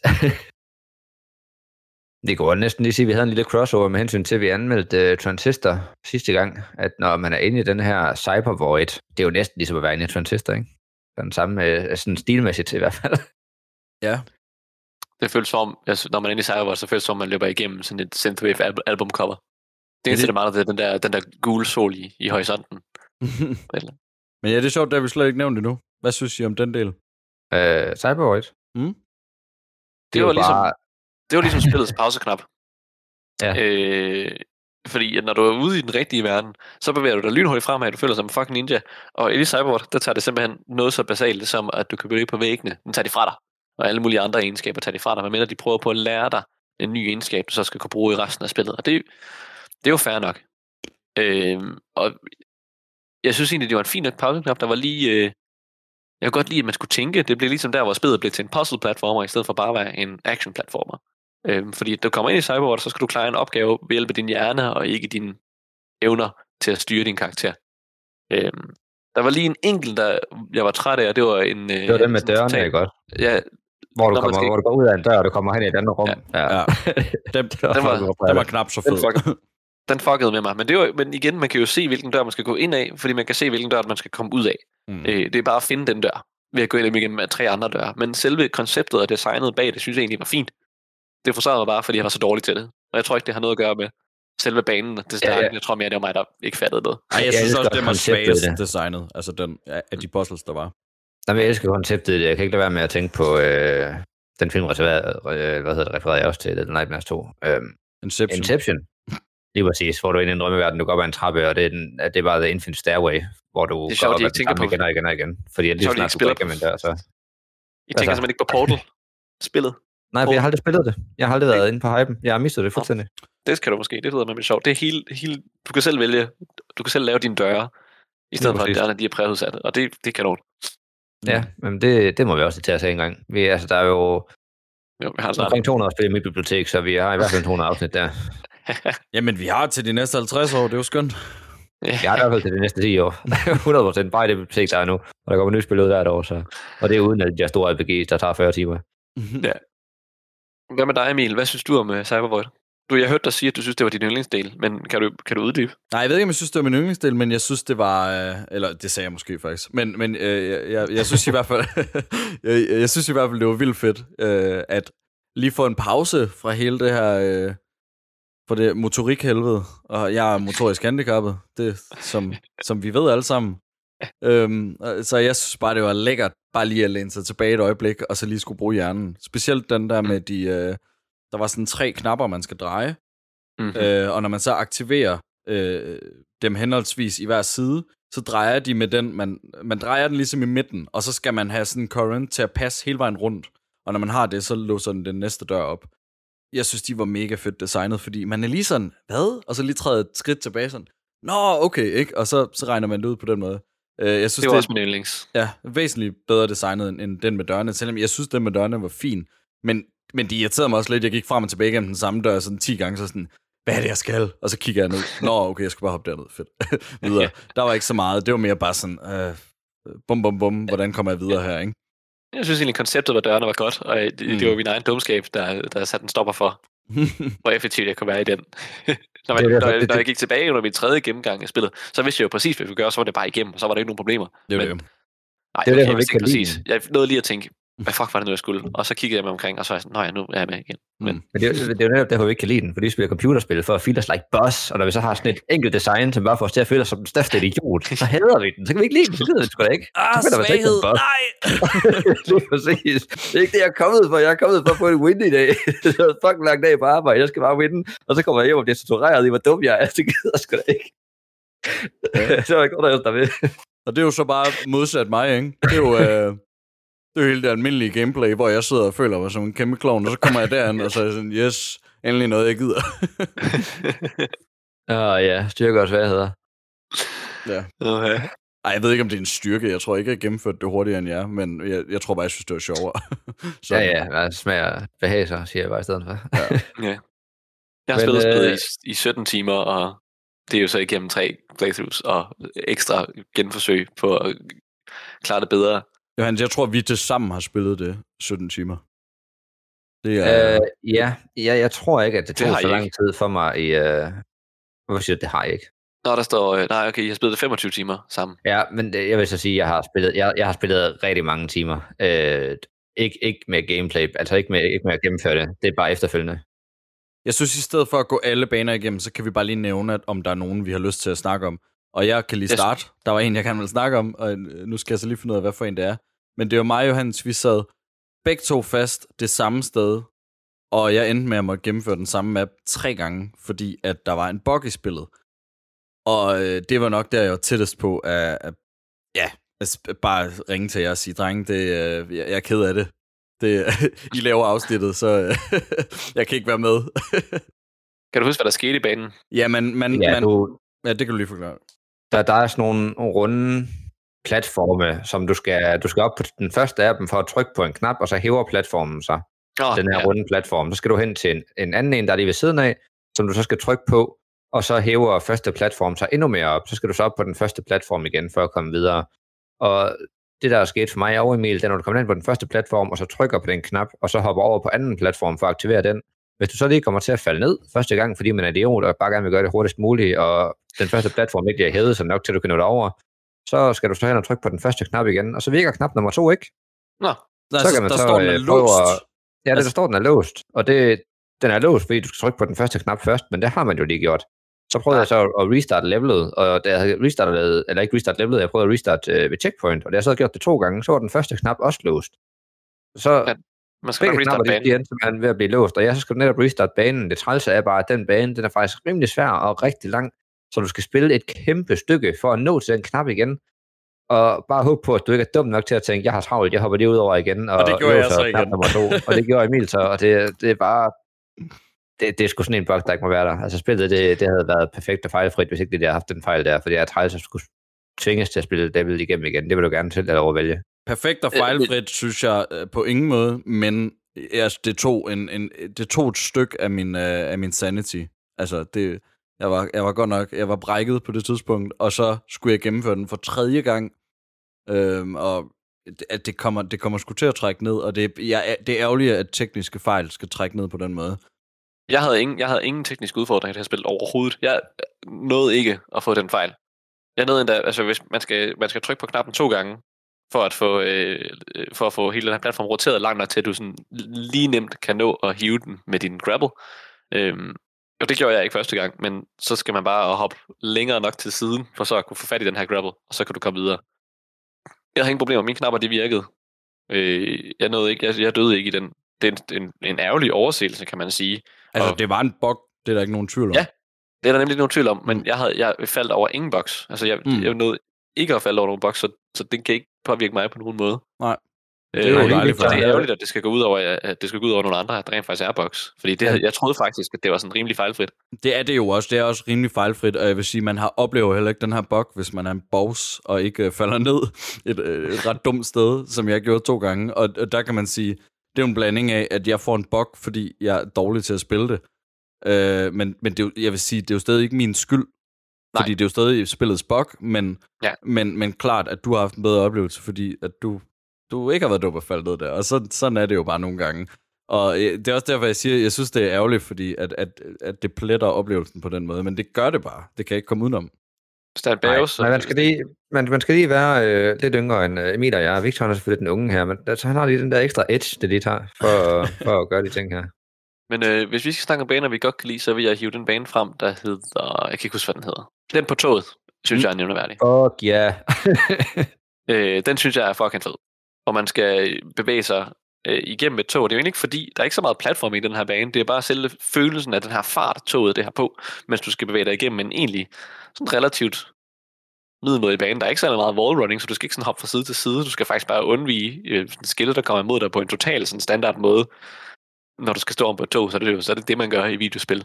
Så skal du, en, en, så skal du gå fra side til side for at undvige stille, øh, skilte, der kommer flyvende imod dig, som der er ikke nogen grund til, at de skal være så mange skilte på en fucking undergrundsbane. Men de er der, og man skal undvige dem. Og jeg synes, det var en fucking fed bane at komme igennem. Det meste af den her bane, det er jo faktisk modstandere, man skal slås mod, og der er utrolig mange ninjaer. I og med, at jeg ikke rigtig havde et problem mod dem, så var det bare easy peasy for mig at, at, at, at teste dem. Jeg synes bare, fornemmelsen af at være på det her tog, fornemmelsen af farten, mens man bevæger sig på toget, synes jeg bare var super fed. Det kan jeg godt lide. Jeg synes, de baner, der var mest irriterende, det er, når man skal undvige de der selvdestruktive modstandere. Fordi jeg synes, jeg kan ikke lige fatte, ja. hvordan man skal få dem til at springe sig selv i luften, uden at man kommer for tæt på til at dø. Med de der æderkopper. Ja, ja. Lige præcis. Men Ja, øh, det, det, det, egentlig ikke noget med banen at gøre. Det er faktisk bare mere selve den modstander, jeg synes var en lille smule frustrerende. Jeg kom jo igennem det, og så måtte jeg bruge min magi og min tempest på at slå dem ihjel. Ja, det er fint, det kan jeg jo sagtens klare. Det var ikke noget, der sådan make or break it. Det var bare, hvis der var noget, der var frustrerende, så var det dem. Og det var mere, mere fordi jeg ikke lige helt forstod. Jeg ikke lige fangede, hvordan man skulle arbejde imod Nej, de skulle bare undgås. Det, Ja. For mig, de, jeg synes, de ødelagde flowet. Jeg synes ikke, at de passede ind, ligesom alle de andre modstandere. Det kan godt være, det er, fordi jeg den ud med, hvordan de skulle drives, men jeg synes, jeg synes de var træls. Men jeg tror Altså, ikke, der var var så meget jeg synes at ikke, det var regne ud. fedt. Altså, jeg synes, jeg synes, de var fine, fordi... Øh, Ja, ikke det var fordi- det også. Jeg var bare dum. Ja, men, nå, men jeg ved ikke, altså jeg tror ikke, det var fordi, jeg regnede noget som helst ud. Jeg tror bare, det var sådan en, okay, der er ikke, nogen, der er ikke noget at gøre mod den her, så det er bare at undgå den. Og så synes jeg, det var fedt, at man så bare bliver tvunget på, øh, til at finde alternative måder at komme forbi dem. Fordi alle de andre fjender skal du slå ihjel. Dem her skal du bare get the hell out of there. Altså, det, det, det synes jeg var, det synes jeg var okay. Der er slet ikke øh, frustrationsniveau med samuraierne. Nej, jeg, jeg, jeg vil så fremhæve en af de baner, jeg kan ikke huske, hvad den hed, men det er et, hvor du skal bruge de der uh, shurikens uh, rigtig, rigtig meget. Uh, hvor det er sådan en ability, du samler op, så du kan kaste dem her, og så skal du ramme nogle knapper for enten at åbne nogle døre, eller at stoppe nogle faner, og nogle gange, der skal du bare gøre det, imens du wallrunner, skal du ramme dem her, og du skal helst ramme dem perfekt, eller så skal du løbe tilbage og prøve igen. så synes jeg, det var mega fedt. Det er nice. Og man føler igen, man føler sig som en fucking ninja. Spillet gør et utroligt godt arbejde på at få en til at føle sig sej. Ja, også på et tidspunkt, hvor det sådan går meget nedad, at du så skal ramme de her knapper her, for ellers så bliver du blindet, når det er det, du rører ned af en fan. Så skal du være hurtig og nå at, ja, at ramme dem der. Det synes jeg bare, det, jeg synes, var det, vildt var fucking fedt. Ja. Ja, og det er, der, hvor- det er der, hvor spillet det går hurtigt, og du skal være hurtig, og du er en fucking ninja, og hvis du fucker op, så dør du. mm. det, det, Jeg det, er det, fuldstændig enig at det var fucking fedt. det, det spil her, det, de, de andre spil, dem har jeg slettet efter, vi har snakket om dem. Fordi jeg tænkte, nu har jeg gennemført det, og så skal jeg videre med det næste igen, fordi vi har så mange, vi skal igennem. Øh, det her Ghost Runner, det er stadigvæk et sted på en computer, for det er simpelthen det perfekte spil for mig.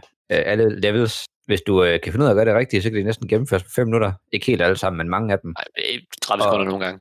Og, og det, det, det kræver slet at trække det. Det kører 144 fps, og min computer den kommer ikke op og blæse, når jeg kører det. Så det er et rigtig godt spil til bare lige at åbne op, og så bare køre igennem, for at se, om du lige kan slå øh, Victor score, som man kan en gang imellem. og man kan gå på YouTube, fordi at finde nogle, øh, nogle tips til, hvordan du bevæger dig hurtigere fremad, og så kan du altid pause det, og hvis du fucker op, så bare restart et level, og så bare køre 5 minutter igen, og så ellers bare øh, luk ud videre, hvis du skal noget andet. Det, ja, det er et meget nemt spil. Du kan sætte dig ned, og så kan du bare fyre 3 minutter afsted. Hvor du Ja, det er præcis. Eller, eller 20 minutter. Lige hurtigt, du har 20 minutter, fordi babyen sover, og du har lige brug for at komme ind og koble af i et spil, hvor du er- bliver mega frustreret, hvis det skal gå så hurtigt. Så kan man lige hurtigt åbne det op og, og køre en bane igennem fem gange eller sådan noget, for at prøve at forbedre ens tid, og så lukke det igen. Det, det kommer til at blive en sted min computer i lang, lang tid. det synes jeg, det er et kæmpe plus. Igen, det der med det her replay value, det, det kan du bare køre igennem, og jeg skal også... Du har ikke engang prøvet de her kill runs endnu. Som Nej, lige præcis. Altså, jeg skal, stå, svære. jeg, skal stå, Meget jeg skal stå din tid i alle de her baner her, og så skal jeg hen og have de der øh, kill switch øh, hvor vi bare kører igen. Altså, jeg, skal, jeg kommer til at grind det spil her. Det kommer ikke sådan til at være, at jeg, at jeg ikke slipper det i tre uger, for jeg kommer til at gå til og fra det mellem andre spil. Men jeg tror, det kommer til bare, bare at ligge på, det kommer til bare at ligge på skrivebordet, så det er altid bare, er klar til at åbne for. Kæft, var det bare, det, det skulle godt, det er nemt. Hvad synes vi om spillet? Vi giver jo gerne karakter i, øh, ja. fra 1 til 3 i tre kategorier, og så lægger vi det sammen til en karakter, øh, og som så symboliserer vores fælles bedømmelse af spillet. Ja, og jeg er biased, når det kommer til at lytte til jer, når I giver karakterer, så jeg vil gerne lægge ud og læse det helt op, af, hvad jeg har skrevet. Okay. Og det- det er- Emil, det er er, det dig, det. der, er det dig, der nedskriver? Jeg skal nok nedskrive jer. Ja, det er det skrevet ned, lige snart jeg var færdig med spillet. Fordi at, ellers så er det simpelthen for påvirket af at læse historien efterfølgende, og så tænke, hold kæft, hvor er den nok fed, jeg kan lige historien op en gang, fordi at, det, det, er jo ikke noget, der skete under spillet, så det skal selvfølgelig ikke med. Og sidste gang, der, der påvirkede så meget mere at nævne plusser og minuser, jeg ikke selv havde tænkt over, så karakteren ikke kommer ned, og det synes jeg ikke, at det skal. Så jeg vil sige, at jeg er super fan af det fund, af futuristiske cyberpunk-univers. Øh, inde i hans drive og minder, det er også sjovt. Øh, det minder meget grafisk om øh, uh, Sister, som jeg fik sagt. Så øh, jeg synes, at spillet det var flot, men øh, ja, det, det var ikke over the top. Uh, visuelt virkede det 7 ud af 10. Øh, mekanisk, controls, øh, jeg vil ikke sætte en finger på mekanikken. Jeg synes bare, det spillede. Uh, jeg spillede med mus og keyboard. Jeg tror godt, du kan spille med controller. Det kunne jeg så ikke forestille mig. Uh, men det 10 kan jeg godt 10 nok controls. Ja, jeg synes bare, det kørte bare. Historie og fortælling. Historien, synes jeg, man havde set lidt komme. Øh, jeg missede meget af den, fordi at jeg var forfanget af kampsystemet, og jeg tænkte mere på at komme så hurtigt frem som muligt. Så jeg fik ikke så meget øh, historie om verden, de lever i og sådan. Men jeg kunne sagtens forstå handlingen, at Ghost Runner var den perfekte fusion af mand og maskine, og derved vil arkitekten overtage hans sind. Øh, jeg forstod aldrig helt, hvad meget ville det, udover at forpure deres, skin, så de kunne, eller deres sind, så de kunne leve udenfor og sådan. Øh, ja, så derfor giver jeg den 5 ud af 10. Øh, det kan jo godt være, at det bare er, fordi min kapacitet den ikke var god nok til at rumme det. Jeg er sikker på, at andre mennesker de kan forstå det hele, ligesom Victor første gang, og så, så kan de nok give den noget mere. Øh, ja, udover det så har jeg sagt, måske hvis den blev øh, fortalt historien imellem actionsekvenserne, men det gør den jo også. Det er bare ikke det hele. Jeg havde tænkt måske, hvis det var fortalt mere med cutscener, men det vil måske også ødelægge flowet i spillet. Så 510 for historien. Noteret. Jeg synes, fortælling, øh, det trækker ned. Øh, narrativ, det trækker op. Øh, fordi jeg synes, det var fedt. Men, men jeg ligger nok også på en femmer, og det er sådan lidt kujon vejen at give, at give fem. Det er sådan, det er midt i, man tager ikke rigtig stilling til, om man synes, det var ekstra godt eller ekstra dårligt, men jeg synes egentlig, ja, som sagt, det var en fed historie, men jeg fik ikke noget ud af det, mens jeg spillede, og det var bare ærgerligt. Så den, kan, den har været meget højere, hvis, hvis, ja, som du siger, måske skulle der have været cutscenes, måske er det en god beslutning, de ikke gjorde det, hvem ved. Men øh, jeg nåede ikke at holde af, af nogle af karaktererne. Controls, mekanikken, altså det fungerede jo godt. Jeg var dårlig til det, men jeg synes alligevel, øh, jeg synes alligevel, de der samuraier, som jeg, som jeg nu har nævnt nogle gange, har så svært ved, jeg vil ønske, at de var et hundreddel sekund mere tilgivende, fordi jeg er sikker på, at jeg havde haft det rigtig sjovt med at parere dem, for jeg synes egentlig, den del med at parere, det var det, jeg brugte allermest i spillet, og at jeg så ikke kunne parere dem ordentligt, at det kun lykkedes altså 3 ud af 10 gange for mig at parere dem ordentligt. Jeg synes bare, det er så ærgerligt, og- og øh, det, det, det er jo nok bare mig, der er for langsom, men, men jeg vil bare ønske, at de kunne være en lille smule mere tilgivende, fordi så havde jeg bare haft det væsentligt sjovere med at, at, at nakke dem. Øhm, så den, den ligger højt. Altså, jeg synes, vi ligger nok på en, øh, vi ligger nok på en 8. Øh, og så har vi det visuelle. Jeg synes, grafikken er, er pæn, æstetikken er pæn, men igen, det er langt fra det pæneste spil, jeg har, jeg har spillet. Øhm, hvis man nu putter øh, score ned i den kategori også, det ved jeg ikke, om Det man vil jeg kan. nok gøre. Ja, Det vil jeg nok gøre. Det er sådan en, en, en øh, øh, sanseoplevelse. Kan, man kunne også kalde den kategori et eller andet andet. Men lad, lad os sige, den visuelle og den sanselige del, øh, synes jeg var vildt fed med, med skåret og med farverne og hele det her øh, cyberpunk postapokalyptiske. Det var, det var rigtig pænt at kigge på. Så jeg ligger nok på en... Åh, jeg ligger på en 8 eller en 9'er. Ej, 9'er det er også meget højt, var. Men jeg synes godt nok, det var lækkert. Ja, det ved jeg ikke. Jeg synes ikke, jeg synes ikke at øh, jeg synes, når du beskriver den, så lyder det som en 9 for mig. Ja. Det Ja, skal jeg selvfølgelig jeg, ikke. Jeg skal Jeg vil, også sige, når- jeg vil også sige, når du så begynder at sige, det det der med, at jeg bliver biased, når I begynder at pointere ting, det der med, at I siger, at I smider musikken ind over visuelt og sådan noget, så har jeg også lyst til at smide den op på en 8, fordi så, det giver jo meget mere til, at det bare er en 7 ud af 10. Jamen, det er jo også det, det er jo heller ikke noget, vi har snakket om, men, men, men, men det synes jeg, det synes jeg, er, er det ikke fair, at vi gør det? Jo, Jamen, det synes jeg. fuldstændig. Men så må du gerne smide min op på en 8 ud af 10, fordi at det, altså, Super. musikken, det, det, er- det er, kæft, det er min voldgade, mand. Altså, jeg, Ja, og derudover som sagt, så jeg, hele- som sagt, jeg er gået ind på, jeg er gået ind på Spotify for at, at køre de der, du ser i introen, og dem hører jeg bare på repeat, fordi det giver mig bare hyped. Fedt. Prøv at forestille dig at tage i Fitness World og så lytte til det, altså for sandt, holy shit. Jamen, så kommer jeg ikke til at løfte vægt, jeg kommer bare til at sprinte på en løbemaskine. nu lægger vi også musik ind under visuelt, eller den sanselige oplevelse, og der synes jeg også, man skal snakke om sounddesign generelt. Det har vi ikke rigtig nævnt, men der kan jeg lige komme med en kommentar på, at alle lydeffekter er knivskarpe, synes jeg. Fra musikken til alle, alt det, du gør i spillet. Du kan høre, når nogen skal til at skyde dig. Du kan høre lyden, at du parerer i det der skud. Der er alting. Du kan næsten spille det her spil med ørerne alene. Det er fandme, det er fandme lige før. Og øh, det synes jeg er, er flot sådan rent visuelt er grafikken det flotteste, du nogensinde har set. Sådan rent objektivt, nej, hvis du finder, hvis du finder et værd af det nyeste Battlefield-spil, så deres fucking Frostbite engine kan bare gøre noget magi, som kun DICE kan gøre, og så ser det, så ser det vanvittigt ud. Sådan rent grafisk, så kan det ikke holde op, men rent æstetisk, med både det lyddesign, og så også det, som jeg altid snakker om, det kreative design i, i udseendet, og ikke så meget det grafiske, synes jeg også, at ligger skyhøjt.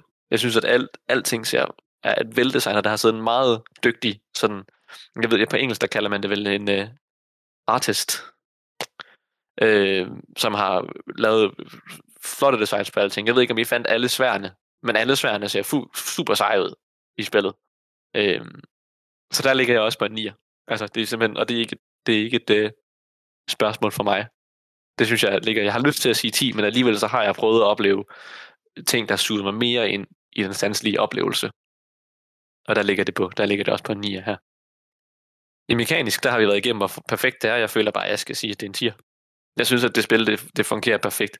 Jeg har oplevet, øh, det kan jeg tage bagefter. Jeg, har, har, jeg kender en, der, der ikke kan finde ud af at spille computerspil øh, sådan i first person, som bare har grindet Ghost Runner, fordi hun synes, det er så fedt. Mm, fedt. Øhm, historie har jeg jo pisse ligeglad. Jeg forstod den. Mm. Den var der. Så jeg ligger under jer. Jeg, jeg, jeg har fra starten sagt, at den ligger på en 3 eller en 4. Jeg synes selve sådan, det narrative univers, der er blevet designet, er mega flot og mega spændende. Men det er også bare fuldstændig ligegyldigt. det giver mig en grund til, at jeg skal gå fra punkt A til punkt B. Og det giver mig mere grund, end at banen er sjov. Fordi hvis det udelukkende er, at banen er sjov, så havde jeg nok ikke gennemført spillet, eller har tænkt mig at bruge mere tid i spillet, eller investere mere energi i spillet. Øh, men den, den gør kun lige præcis akkurat nok til, at man føler, at man skal have en fremdrift. Andet end at man har lyst til at holde W-knappen i bunden. Jeg tror, jeg siger 4. Jeg synes ikke, jeg synes ikke historien havde noget at fortælle. Narrativt, spændende, fortælling fuldstændig fucking ligegyldig. Altså på alle måder, synes jeg.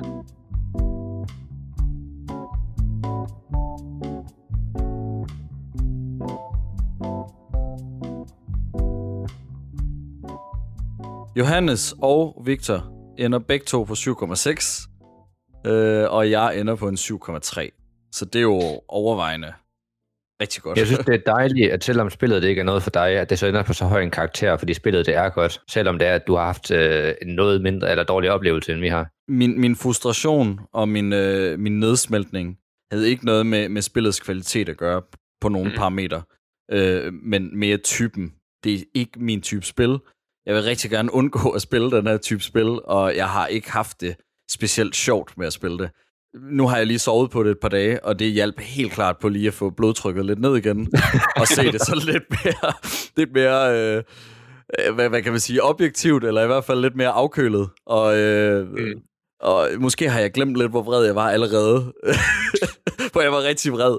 Men, øh, men, men det er ikke spillets skyld. Det, det synes jeg ikke. Jeg, jeg, synes, jeg synes, spillet gør det, det gør rigtig godt. det er et spil, jeg kommer til fordi i fremtiden og, og, og anbefale til folk, når du siger, nej, men har du et eller andet sjovt spil, du kan spille, så kan, jeg, så kan jeg bare sige på, du skal lige prøve, prøve lige at tjekke Ghost Runner. Du kan downloade en demo, øh, så vidt jeg husker, så man behøver faktisk ikke engang købe ja. Ja. det, hvis man er i tvivl om det.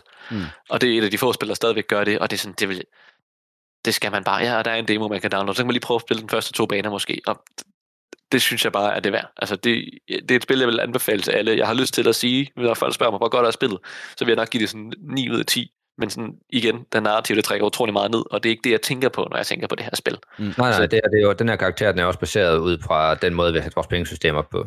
Lige præcis. Så hvis man spørger mig sådan rent en karakter, som ikke er samlet alt muligt, så vil jeg give det højere end 7,6, men igen, jeg kan ikke, jeg kan ikke, jeg kan ikke lade være med at kommentere på, hvor, hvor kedeligt narrativt jeg egentlig synes, det er, eller øh, fortællingsmæssigt. Jeg vil give spillet en kæmpe anbefaling. Jeg synes, det tager genren trial, jeg synes, det tager genren trial and error og perfek- perfektionere den.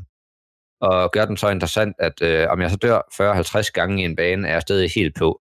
Øh, så er jeg så igen skrevet ikke som en Little Nightmares, hvor de prøver at introducere det på en helt forfærdelig måde. Men øh, i hvert fald en kæmpe tommel op og en varm anbefaling til Ghost Runner, uanset hvem der så spørger. Ja. Øh, Nej, jeg vil ikke sige uanset hvem som spørger. Jeg vil nok ikke lide min, min søster, som har spillet Uncharted og ikke rigtig andre spil, og Diablo og sådan noget. Dem, dem vil jeg nok ikke anbefale Ghost Runner. Men jeg vil nok anbefale det til min storebror. Altså, jeg har, jeg har også en, en nevø på 12 år, øh, som jeg har lige været ude og købe øh, hans første computer, og han er i gang med at opleve det hele for første gang. At anbefale ham Ghost Runner, det vil være som i at, at putte en kæp i hjulet fra første øjeblik og sige, nu skal du smadres og bare forstå, at du bare skal ned i det her. Du, du, er- du er elendig til at spille computer. Alternativet er, at han sad på det præcis. Ja. Jeg skulle til at sige, når du så har, når du så har anbefalet ham det, og han er træt af at spille computerspil, og spørger, om du ikke har noget andet, så, så giv ham, øh, så giv ham øh, Dark Souls efterfølgende. det var, var fantastisk gamingverden. Ja. Ja, jeg skal bare ødelægges. Det, Han bliver hardcore. Han bliver fucking hardcore. Han bliver pro-gamer, hvis du giver ham Ghost Runner lige nu. Jeg vil lige sige uh, tak, fordi I lyttede med, og det var en fornøjelse at snakke med jer, drenge. Vi ses næste gang. Det gør vi. Hej hej. Hej hej. Jørgens, du skal også sige hej. Hej hej, farvel, ses.